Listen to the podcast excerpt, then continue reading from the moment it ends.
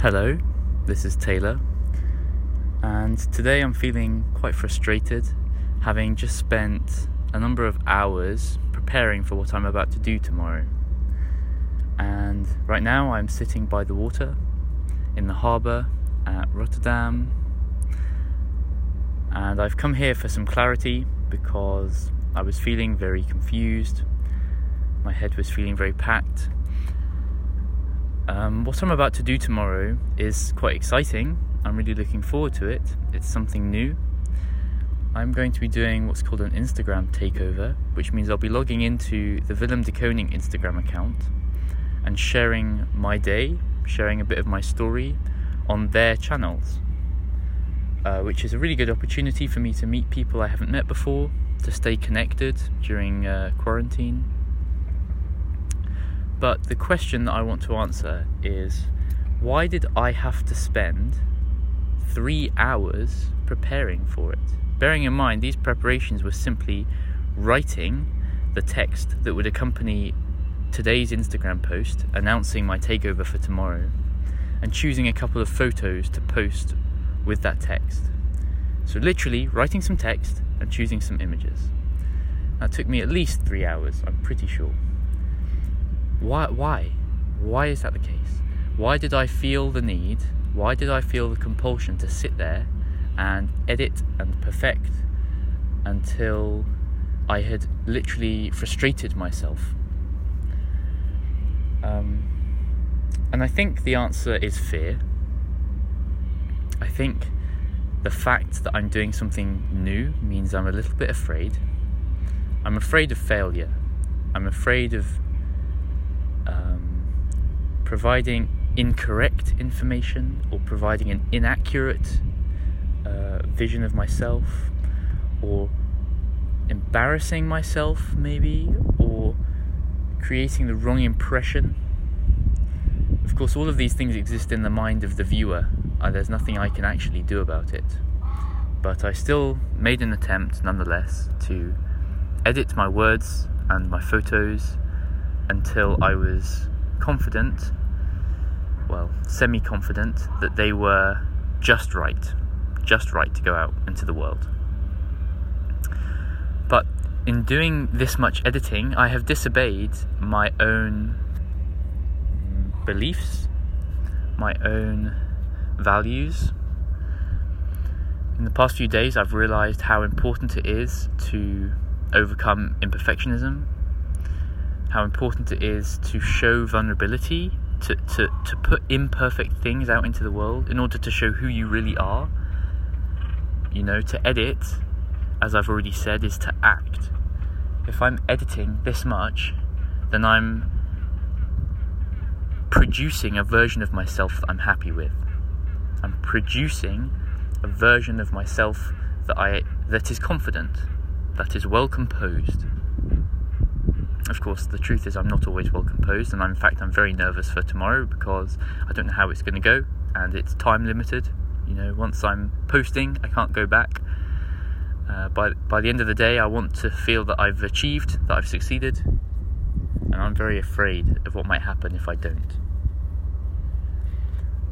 But what I need to remind myself is that the reason I am doing these things is because I wish to go from a state of um, low skill, low quality, low experience as a young designer, as an inexperienced person. I want to go from that position of humility and grow into a position of confidence. Not confidence that's based on this fake version of myself that I've constructed, but confidence that's based on the fact that I've done hundreds or thousands of projects that originally were rubbish, and now I have such an experience that they are really good. I want to focus on producing a really high quantity of work so that I no longer have to even consider quality. The quality is automatic. I've simply become so skilled and proficient and capable and confident in my unedited self that everything I produce is automatically high quality. The alternative that I have exercised today against my own advice, against uh, my own beliefs, is not to focus on quantity, but to focus on quality immediately. Meaning, rather than producing lots and lots of stuff, moving really fast, making a mess, breaking things, failing sometimes, I'm instead too afraid and I'm going to edit and edit until this one little idea I have, this one little project, is of a standard that I will be proud of in the future. Or rather, is of a standard that is a reflection of my future self rather than my present self. Instead of sitting there for three hours and editing the text and images until they were perfect, I should have sat there for 30 minutes, written my best attempt uh, without editing, edited, uh, chosen a few photos in a very short amount of time, and put them out in the world, and found out whether or not they would succeed or fail at my current standard. You know, if, if I'm going to fail at this standard, then I'm going to learn lessons. I'm going to learn hard lessons and I'm going to grow a lot faster. Whereas if I put out these edited, clean, neat and tidy little pieces of work out into the world, then I will not fail not because I'm really good, but because I'm being very fake. I'm editing, I'm cutting away the crap, and I'm relying on production value rather than the intrinsic value of what I had to say. So, in summary, going forward, I have two different possible approaches to take. One is of focusing on high quality. What this means is when I produce a piece of work, the focus is on making that individual piece of work the highest standard it can be. This means giving it lots of my time, lots of my energy, lots of investment. And automatically, what I will do is begin editing. I will cut off the parts that aren't so neat and tidy, I'll clean up the mess, I'll make it just a little bit closer to perfection, a little bit closer to the version of myself that I would like to be. I'll spend lots of time thinking, planning, anticipating, and raising those expectations. Maybe this will be in an attempt to get rid of some kind of fear that I'm insufficient, that I'm not of a high enough standard, that the that the content of what I am sharing is not good enough to hold up my value. Instead, I must infuse it with production value, with effects and filters, because then it will be enough to reflect the value that I have. The alternative approach is to focus on high quantity. This means there is no time to edit because I'm producing an enormous amount of work, I have other things to do. I have a low investment in each individual outcome you know, each individual project doesn't really contain an awful lot of stakes. The, the stakes aren't so high because as soon as this one's done, I'm moving on to the next thing anyway.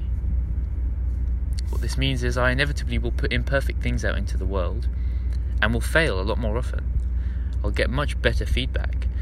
And whereas beforehand, whereas focusing on quality gives you individual high quality projects. Focusing on quantity gives me the ability to produce high quality work without editing. High quality, in other words, is production value, and focusing on high quantity is high intrinsic value. I've made so many things, I've made so many mistakes, I've created so many projects that by now my experience allows me to automatically create high standards of work.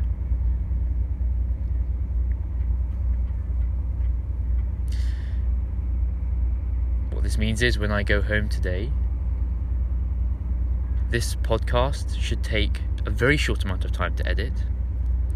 And if I think about adding music, and cutting out the ums and the ahs and adding a flashy thumbnail, then I'm making up for the deep rooted insecurities that I have within myself.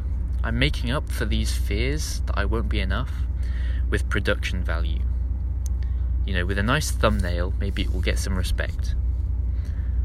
But instead, no, what I should do is go home and post this podcast very quickly, and then I should make a video, and then I should write a blog, and then I should make an Instagram post, and then I should start a new project, and then I should work on my values, and then I should record a new podcast. And in moving this fast, in making a mess, in creating so many imperfect things, I won't have time to raise those expectations and to be concerned about whether or not other people are pleased with what I do. Instead, I will be pleased with myself, with my own ability to produce a lot of work. And in future, I will be very pleased with my ability to produce high quality work based on my enormous amounts of experience. You know, uh, Van Gogh was a prolific creator, meaning that by the end of his life, almost everything he produced was brilliant. Brilliant pieces of artwork every single time. But in order for him to get to this point, he first had to fail over and over and over again, producing many, many hundreds and thousands of pieces of work. If, when he was a young adult, he had decided that he was too insecure to put weak pieces of work out into the world, his ambitions were high, his expectations were high, then he might have spent six months on his first painting, perfecting it until it was a vision of his future self, only then putting it out into the world. And when he did put it out into the world, he would be filled with so much fear, so much insecurity, with this much emotional investment into, in a single piece of work. Paralysis sets in,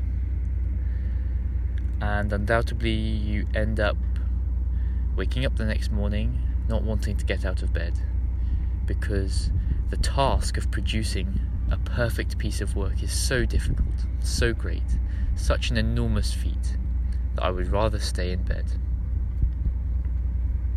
So tomorrow morning I will wake up and produce a heck of a lot of crap because I think that will be more accurate, it will be a better reflection of the quality of my work at the moment. And if people don't like it, then I can understand that. I can only apologize and say I'm sorry.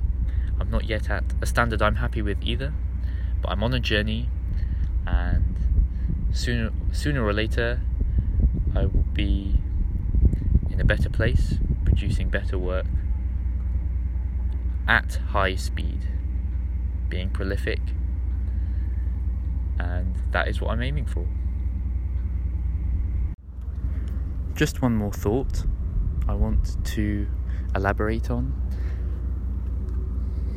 I think the reason that mindset is such an important part of the creative process in terms of quality versus quantity is that when you make a decision about which attitude you're going to take, the expectation shifts.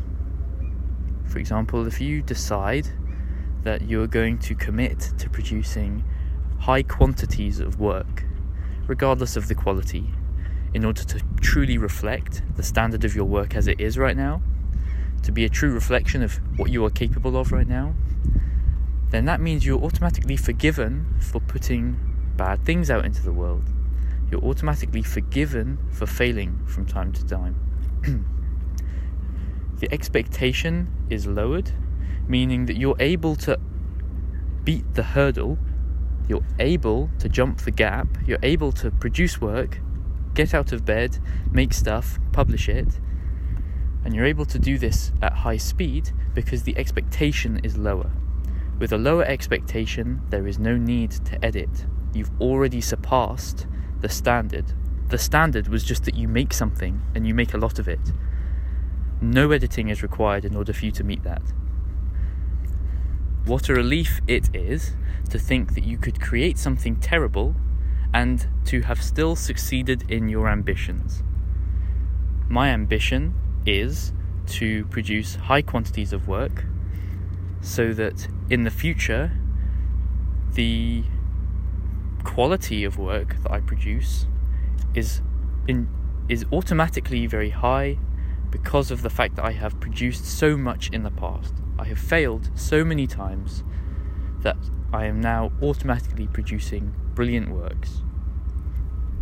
In the meantime, this means I have to take a quantity approach rather than a quality approach.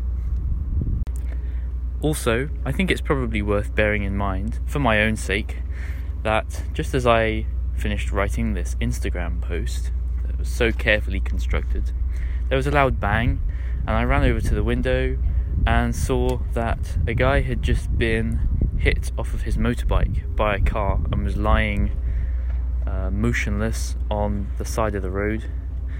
And within five minutes, he was surrounded by emergency services, fire brigade, police, ambulances, and I felt very guilty as I sat there, worrying about whether or not people were going to like my Instagram post. So maybe just worth bearing that in mind you know, if I'm a paramedic, maybe what I do is important. But if I'm posting things to Instagram, then it's not important. Maybe I could forgive myself for being a little bit less than perfect. I fear that I haven't explained things well enough for them to be understood by anybody else, but that's okay. I'm doing this mainly for me, to clarify my thinking. But if you'd like to have a conversation, if you'd like me to answer any questions, then please do reach out. I would love to have more conversations about this topic. Either way, I wish you all the best in everything that you do. I hope you find satisfaction. I hope you have the courage to try something different, to make more mess, and to make more mistakes. Take care, and thank you. Bye bye.